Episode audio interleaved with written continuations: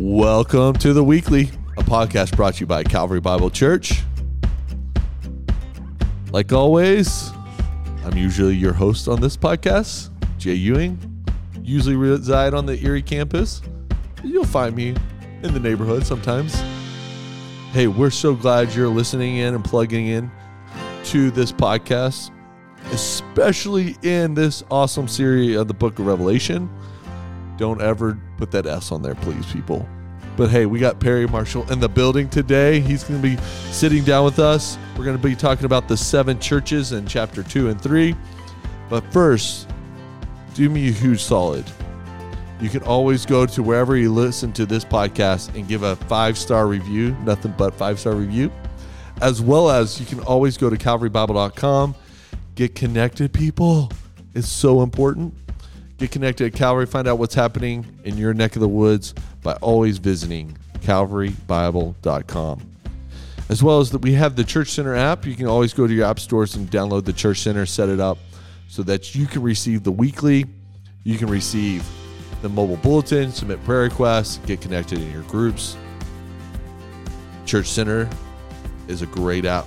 I use it on a weekly basis in my own personal life, but that's all the information and all the advertising you're going to get today because we have Perry. And Perry and I go way back.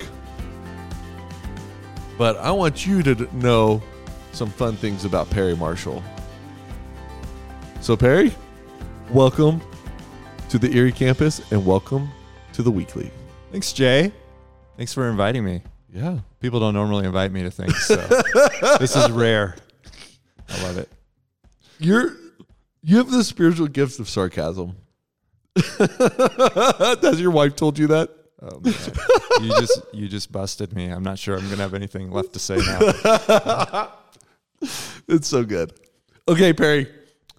You were a teenager of the 90s. And yeah, I was Late 80s, early No, 90s. no, no. It was the '90s. Yeah. yeah, Teenager. yeah, yeah. What was your favorite high school rock song that you put on repeat on the on tape deck? Because there was no, there was CDs, but Okay, so I was really man. There were a lot of bands I was really into. Am I? You really want me to talk oh, about totally, this? yes, yeah, This is a church podcast. uh, yeah, Okay. man. But we're real people. We're I was- genuine human beings. I was really into a number of bands. Um, Tesla oh was yeah, one of them. I loved Tesla. Um, man, my friends Mhm. whom I hung out with um, were into Metallica, Van Halen. Yeah. Listened to a lot of Van Halen too. Um, Winger was another group. Yeah. I listened to um, mm, Guns N' Roses. yep, you did. yeah. Did you roller skate to those songs, or did you like sit at the pool hall Oh on man, those songs? I had a alley? moment. I had a moment. This was, um, I believe, fourth grade, maybe fifth grade. No, it was fourth grade. I'm roller skating next to this girl Mm-hmm. who I'm like. I think this is the first girl I ever held hands with, Right. and we're we are roller skating to "Living on a Prayer." Oh, that's so good. Yeah. that's so good. and then I wiped out. and I I'm I thought I like broke my arm. Yeah. It turns out I was okay. But um, I have a vivid memory of dancing to living on a prayer and then, you know, wipe out. Well, it didn't break your arm, but it did break your spirit. Yes. Good. I see what you did there. Yeah, yeah, That's yeah. good. That's really good, man. That's awesome. Thanks for sharing. You know, I just introduced my kids this morning on the way to school. We go every everyone gets the opportunity to play their favorite music on the way to school. So, you know, I sit through some Star Wars music on Oh, yeah. Monday, right? I sit through some not Disney princess music, but in that genre on Tuesday. Today again, I'm like, hey, it's my day. Yeah. So we listened to Creedence Clearwater oh, Revival. Oh, yeah. yeah. Fortunate Son. Like, I mean, that's just a great Oh, morning yeah. song. That just get you going, right? It will. And then, and then I introduced them. I just I to Peaches, the United States presidents. You remember? All right. yeah, and it was hilarious. they we listen to Queen sometimes. I'm a big Queen fan. Yeah. I grew up with Queen. That was like my CDs, you Really? know, back in high school. Oh yeah. All my friends were listening to all these cool bands, and I was like, yeah, I'm listening to classic rock still. See, and I'm more from the era of mixtapes. Yeah, yeah, So yeah, yeah. totally.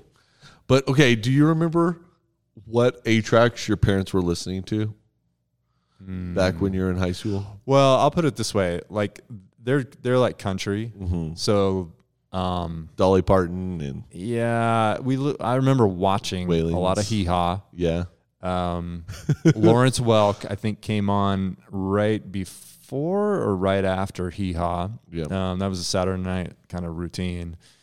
Um, so like Charley Pride, um, Conway Twitty. I don't even know. Yeah, if- is that that doesn't even sound right, but that a human being would be named that. But I think that was the name. Uh, yeah, there were, Yeah. you know, uh, yeah, a lot Yeah. of the old country guys. yeah. music really has been really important in my life. That's great. And, like my my dad was very uh, into music. yeah, And so we listened to a lot of different genres. yeah, yeah. I grew up. I mean, in a week, I can listen to the whole gamut. Like today, I'll probably listen to Mozart. All right. Tomorrow, That's good. maybe some slow jazz. You Yeah. know what I mean? Like Yeah, it's all over the place Yep. for me. I can relate. The only genre I don't really listen to is rap. Yeah, But I have that's that because in my house. yeah, It's mostly good, clean rap. yeah, Um, because there are some there's some good artists right now who are um, Christian artists who yeah, so totally.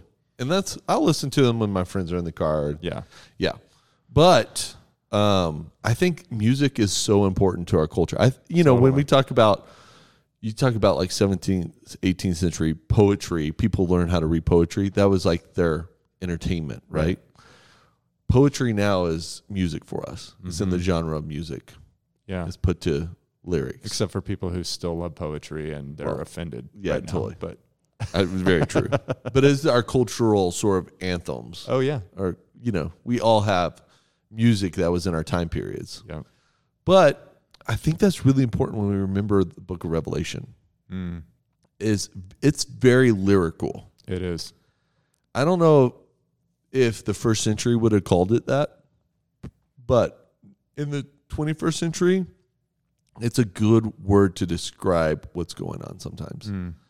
Does that help? It helps Yeah. trans it helps cover that gap Yep. for I've, me. I've I agree, Jay, and I've um, I've had this conversation with other people before, and I've explained to them that uh, we can get caught in trying to read all of the Bible the same way if you don't account for the different types of writing, different types of literature that are in the Bible, Right. and it is kind of like you're square dancing to Metallica if you try to read Revelation really like the that a lot. same way you would read the epistles or Right. one of the gospels. Yeah. That's really helpful to sort of square dancing to Metallica. That's really helpful to understand sort of biblical writings, Yeah. literature, genres of literature. Yeah. So, you know, we're in this book of Revelation.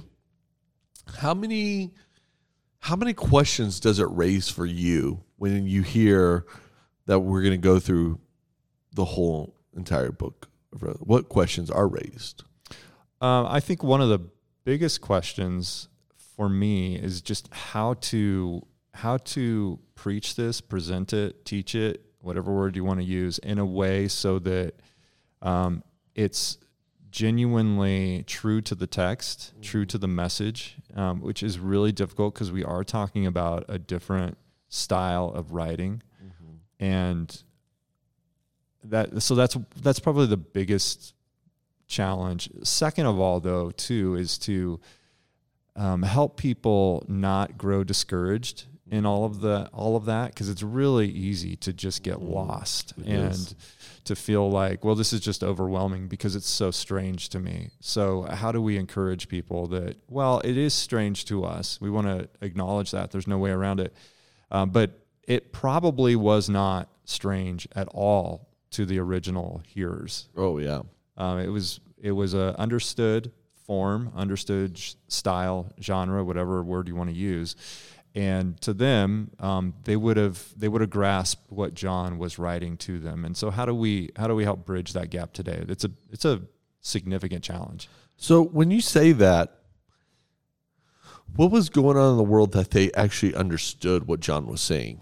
Is Yeah. yeah. What that's sort of a deeper question on that. It is, but it's it's. I think we can answer it this way. So if you look in the Old Testament, of course, we think of the book of Daniel as a prime example. You have a style of writing in the book of Daniel that is very similar. Um, so that is one clue. You also see passages in Ezekiel, Isaiah, the other and Zechariah, the other prophets that have similar kinds of language in it.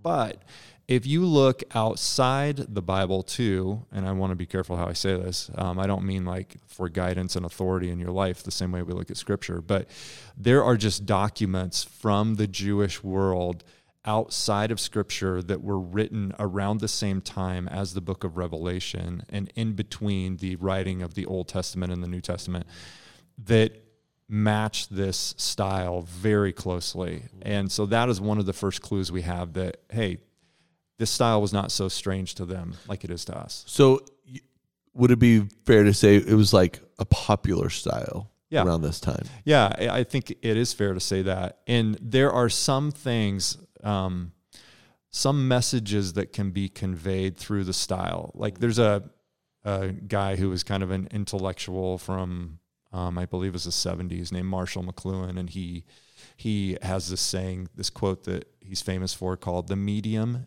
is the message," mm. and he was talking about it in terms of like how if you look at television, for example, or radio, different forms of communication convey a message just in and of in and of themselves. Like you know, television obviously is very visual, Yeah. and where radio is based off of words, like this podcast is.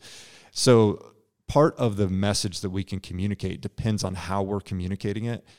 So apocalyptic literature, which is what Revelation is in part, has its own kind of beautiful way of just packaging the message that you're trying to convey in a way that you can't get across the same way through, um, say, a narrative like the Gospels or um, the Book of Psalms and just pure poetic um, language. So there's there's a beautiful message that the style of writing that we're reading in Revelation can communicate in a way that other forms of writing aren't as good at. Yeah, no, that's really helpful, Perry. Thanks for sort of deep diving into that.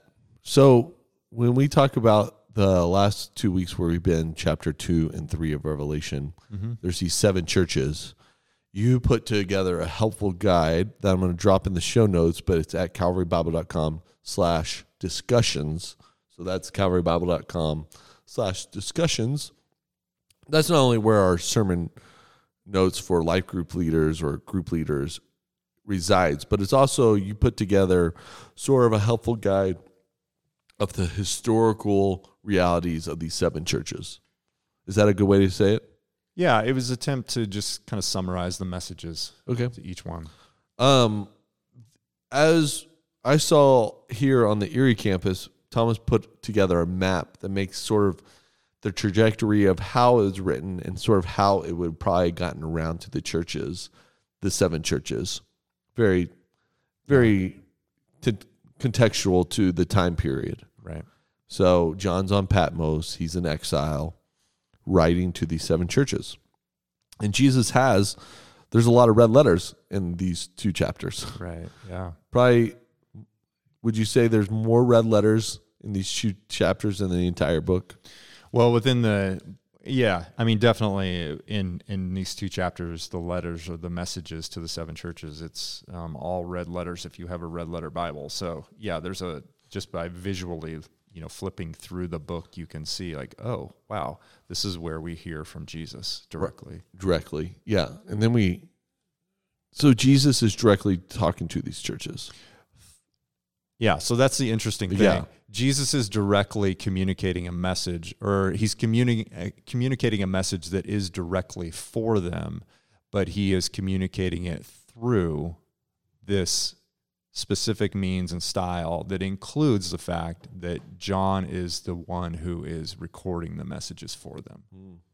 So it's directly through. John is like the intermediary or the one who's the messenger to deliver this Yeah. message to Yeah. them. That's really good. So- Well, it makes sense because John was one of the closest individuals to Jesus when he was on earth, his earthly ministry. Right. But you would that that makes sense to me. So I have Mhm. no problem with you saying it that way. So we have these churches. We have Ephesus, Smyrna. Let me turn my page. We have Pergamon. Mm-hmm. We have Thyatira, Mhm.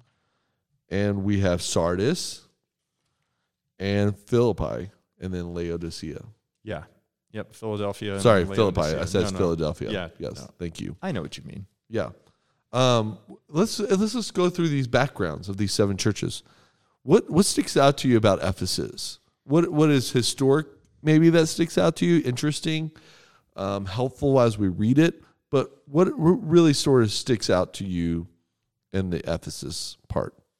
Yeah, when I think of the city of Ephesus, um, I would just say it's it's incredible in the sense that it was home to one of the what we would consider now the seven ancient wonders or the seven wonders of the ancient world rather Right. um, the temple of artemis there and it's just a an example that wow there was a lot of the roman system going on in the city in terms of its idolatry paganism worship of many different gods there are other temples too that um, are there like temple of hadrian an emperor um, uh, that actually reigned after Revelation was written, but you can you can see that there was a lot going on in this city that would have been very impressive for the people of the city.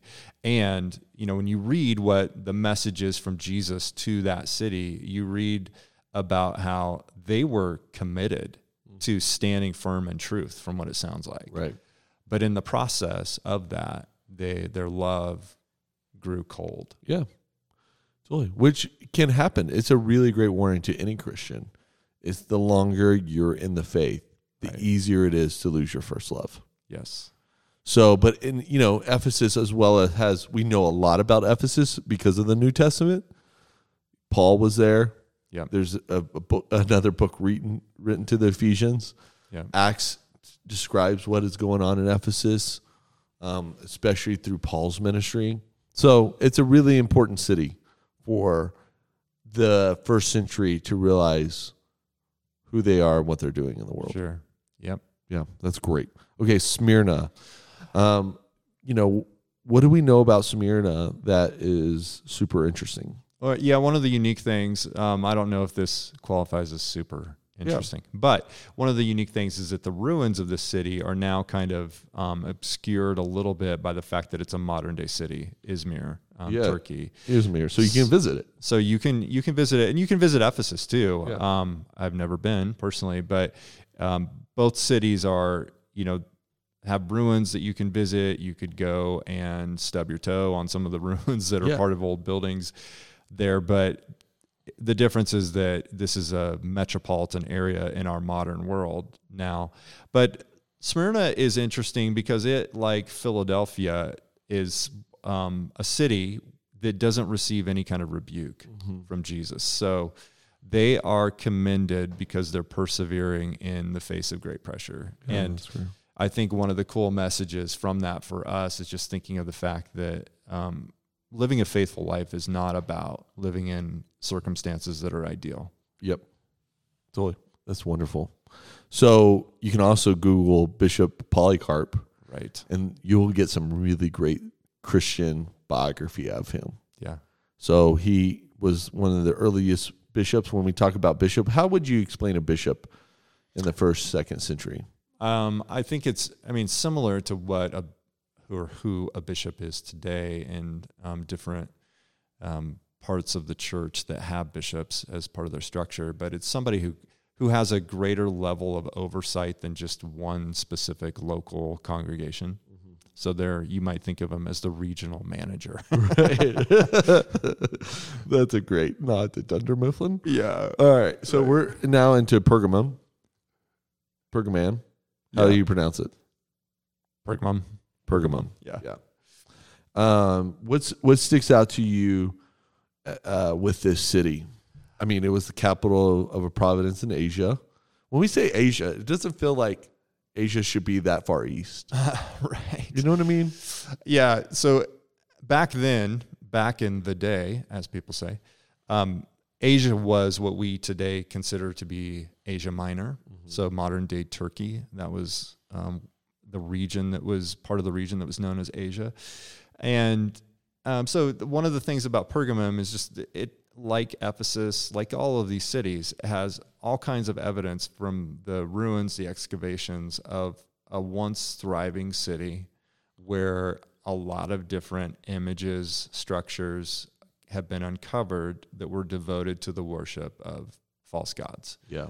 So you can just imagine the pressure that would come from living in a city where everywhere you look, you have reminders of the presence of these false gods. And they're there because the people were engaged in actively worshiping these and acknowledging these false gods. So it's you have the pressure of that. It's difficult to be a believer and stand out when it feels like you're constantly going against the flow. And that's kind of what we read about when we read what Jesus has to say that, you know, many have been faithful, Yeah. um, which is great, but some have followed the false teaching and moral compromise and idolatry that the city was wrapped up in. Yeah. And you would imagine, like you said, think of Pergamum as like an, if you went down to um, what's a good capital that would have lots of foreign gods and compromise. Like you went to Las Vegas, Yeah. right?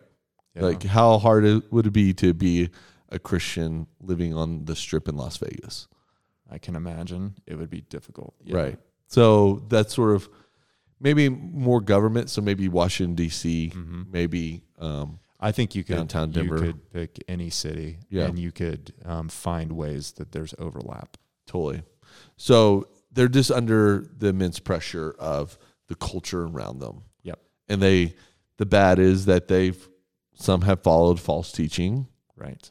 to moral, yeah, immoral compromise and idolatry. Yep. So how do you, how do you hold fast then, Perry? How is he? How are they encouraged to hold fast? I should say. Yeah. Um, they need to repent. I mean, that's that's Yeah. the first the first call here is to repent, which of course just means to turn away, turn around from the direction you're going, and um, face go in the direction of Christ instead. Um, and you know, this looks different, and this is really cool with these seven messages because I feel like they're so relatable in the sense that in some cases people are feeling pressure and that's what's leading them to walk away and to make compromise. Some of them are just really comfortable. Like Yeah. they love life probably. Yeah. They're very comfortable with where they're at. Maybe they're well off in terms of um, financial means. And that has created a level of indifference. And that's another way that we can also compromise, where we just decide that we love life. Right. Like, um, it's really strange for Jesus to speak about things like hating your life and taking up a cross. Like, we, we can't even imagine what that might mean and just wonder what Jesus even has in mind when he says those things Right. because we find life here so satisfying. Yeah. That's another indicator that, okay, maybe we're a little out of step with Yeah. what Jesus wants our lives to be about. That's so good, Perry. Okay, we have Thyatira, home of a various trade guilds, sort of in the trade sector of the Roman world. What sticks out to you about Thyatira? Yeah, so uh, let's just go down that path for a little bit. Um, part of the Roman system was that you had all of this pagan worship that took place in these cities. And when we talk about worship, it's not like a distinct part of people's lives like it is for us today, where we have a, a spot on our calendars that's blocked off Sunday mornings, you know, Wednesday nights, whatever Right. that's devoted to worship. In the first century Roman Empire, what you had more was that worship is infused into every aspect of life. So social gatherings, um, commerce, trade, part of our job, you know, it's all mixed in there. So you might be at a meeting for, let's say you're some kind of a stone cutter and you you're part of a guild, a group, an association of other stone cutters. During your gathering, somebody may offer a sacrifice to one of the Roman gods. And that's just a part of it because they're asking for that god's favor over your business so that you would be successful and prosperous. Mm-hmm. So you're a Christian stonecutter. do you participate in that? Do you leave the room? Do you just watch from a distance? Do you say something and protest? Those are the kinds of questions that they would have faced. And you know, in Thyatira, that's one of the one of the issues that they probably had. We hear with Thyatira that the, that they're following, or some of them are following Jezebel, a code word that is supposed to immediately make people think about the Old Testament. First Kings 16. Okay, there you you should go. read. Yeah, so the the wife of Ahab, um, and she is just completely bent on evil. So as that image is in the reader's minds, they're probably thinking about, oh, are we caught up in that kind of level of evil? Because we know the stories of Jezebel and how corrupt she was, how wicked she was. And, you know, that would immediately call to mind some questions about how you're living your life, what kind of practices you're involved in. And um, there can be a problem. This is another area of compromise of just tolerance, tolerating things that you should not tolerate. And um, of course, when you go down that road, even in our world today, that opens you up to all kinds of criticisms, all kinds of pressure, um, because we love tolerance, Yeah. sort of. Yeah. We claim that we love tolerance. Yeah, we love yeah. we love tolerance until it makes us uncomfortable. Yeah. Yeah. So we have Sardis. Sardis, um, Yeah. super interesting city, right? Had It some is. great advantages geographically, Yeah. but also was a producer of wool. Mhm. The height about first into the first century. Yeah. What we know, the amazing gymnasium they had. Yep. In the second century, Yeah. just an incredible. You can also see Roman roads still there too. Yep. Did you know when I was in Budapest, Hungary this summer, I could see a Roman outpost? Yeah, it's amazing. How crazy is that? Yeah. All the way. This is it's just interesting. Were there any Roman guards still there? yeah, totally. But anyways, it's super interesting. But Sardis Mhm. has these leftovers of some of the some really great archaeological sites. Yeah, it, does, and it was a great city, flourishing city. Um, one of the things that, that does stand out that you already mentioned, it was built on this high high point of a hill, so it had fifteen hundred foot cliffs on three sides, and that was a great strategic advantage. But even so, um, the city on two different occasions in its history had been attacked where they had they had lost their vigilance. And it's just interesting how the history of this each one of these cities seems to play into some way into the state of the church. Oh yeah. so they've lost their vigilance spiritually and that's the connection that's made. And um, probably due in part to the prosperity of the city and the affluence that it's had. And um, because of that they need to repent. They need to turn from that. Yet um, here's one of the cool things that stands out as well and this stands out in other churches too. Many of them were unfaithful and that's the that's what jesus leads with in his message to them. But it says there are some yet in sardis who have not soiled their garments who have not compromised and so that should be an encouragement to us to think like even if we feel like we are surrounded by unfaithfulness that doesn't mean that we're destined to unfaithfulness ourselves we can we can stand out we can live differently Yeah, totally. I t- completely agree. That's amazing, Perry. And it's a good reminder too that when we read Revelation, he's just not always rebuking us; he's also encouraging us. oh definitely in even in that. Okay, Philadelphia, yep which I think it has to be said, the Greek word for brotherly love is Right. Philadelphia, yeah and it's the city in which is doing well in brotherly love. it is which means i mean it's just like the gospels when jesus talks in parables he uses present day metaphors examples to explain spiritual realities right right Yeah. Very true. Yeah, and they're they're another example, the second example of these seven where they have not compromised, so they don't receive any kind of rebuke, and um, yet, but they're struggling, they're suffering, they feel like they're small, which probably means or or powerless is what the message says, uh, which probably means that it's a smaller community and they feel marginalized probably in their city, yeah. But they've been faithful. that's pretty amazing. I i love that um it's just like one of the better churches and one of the more fun to read and to really be encouraged by Right. Okay. You should also check out the Roman Theater in Philadelphia. That's pretty amazing. Take your word for it. Okay. Uh, Laodicea. which is probably my favorite. If I'm going to pick seven of them, I love Laodicea. Why is that? I love the story of the two hot springs and cold springs coming into Laodicea. Yeah. Explain that. Yeah. So that when he says you're neither cold nor hot, um, that's a metaphor that launches off the the message there. And what you had were two nearby cities. Um, one is Colossae. If you think of the letter of Colossians that Paul wrote, that's the same city. So you have water in, in Colossae was um, cold. They had um, a cold water supply there. So it's known as a place that has this water supply that's, you know, you think about a cold drink. It's refreshing, right? Right. And helpful in that way. Um, but there's a, a second nearby city called Hierapolis. And Hierapolis was known for having hot springs, just the opposite. And hot springs, um, even in our day today, you know, it's thought to have some healing properties and it's just soothing to be in hot springs. So, um, what's happening here with this opening message is it's an image that's playing off of those two different water sources. Yep. Laodicea more than likely had a water supply, as it's suggested by lukewarm, that was between those two.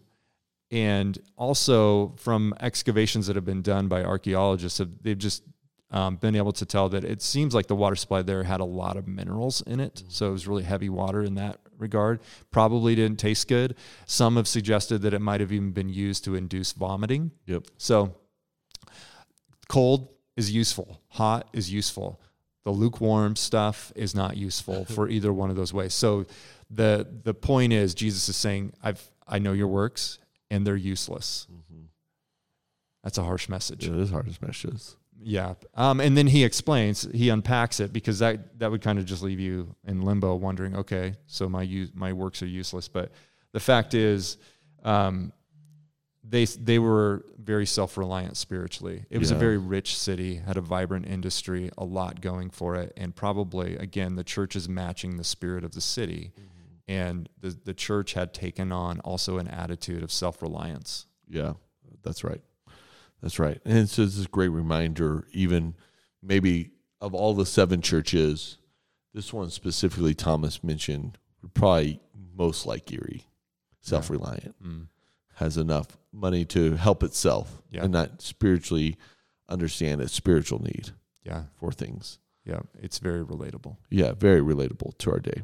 Yeah. So out of the seven churches, we, we really read, which we're really highlighting here is these are real churches, real people and real communities, which we can find examples of great faithfulness, of great suffering, and of failure. Right. And that's really good for us to sort of meditate on and make sure we're paying attention when we read these two chapters in the book of Revelation. And that's the invitation to us because at the end of each one of these messages, we have the line He who has an ear, let him hear what the Spirit says to the churches. Yeah. So it's a call for us to listen well and, as you said, to meditate on it. So, Perry, as we in this podcast, what are some things you would hope the people at Calvary do through this book series? What do you hope they would sort of step into or pick up as we journey in the book of Revelation? Well, I hope this becomes self evident as we go through it. I know we've mentioned it early on in the series, but I, I hope that we would begin to see that, um, first of all, that the book of Revelation is not about trying to decode when Jesus is coming back or trying to decode all the signs of the end of the world. Um, I, I think those are actually distracting kinds of pursuits as we read this book. Instead, I think this book is primarily about worship worship in the midst of a world that does not acknowledge the power, the sovereignty, the existence of the one true God. And I hope we would begin to see our own situation, our own day in the text, and understand that we too are in this question or this battle. Um, I don't know exactly what the right word is there, but this we have a choice, just like the people in these seven churches had, of are we going to compromise or are we going to be faithful? And the call of the book of Revelation is that we would live faithful lives as we await the return of Christ. That's so good to be reminded of, Perry. Thanks so much for sitting down with us, explaining. You should really go to calvarybible.com slash discussions. Click on the chapter two and three explanations of the churches printed off, put in your Bible, you're going to be blessed by doing that. I guarantee Perry's done a lot of hard work towards that. Been really faithful in that. As well as if you want to listen to a great sermon, you can always go to calvarybible.com. Perry preached in Boulder. He's going to preach in Thornton this next week. And he's a really good dude. I'll pay That later. I'll pay you later. Hey, Calvary, we're so grateful that you're listening. Like always, we'd love to hear from you. You can always write us at the weekly at calvarybible.com. Beyond that, we hope that you have a great week. Remember the same thing that the church churches in Revelation need to remember, be reminded of. Let me say it that way. Jesus knows exactly what is in front of us today, what trials, tribulations, joys, disappointments we experience, and let's stay faithful together in that endeavor of being faithful to Him. Amen. All right. Talk to you later, Calvary.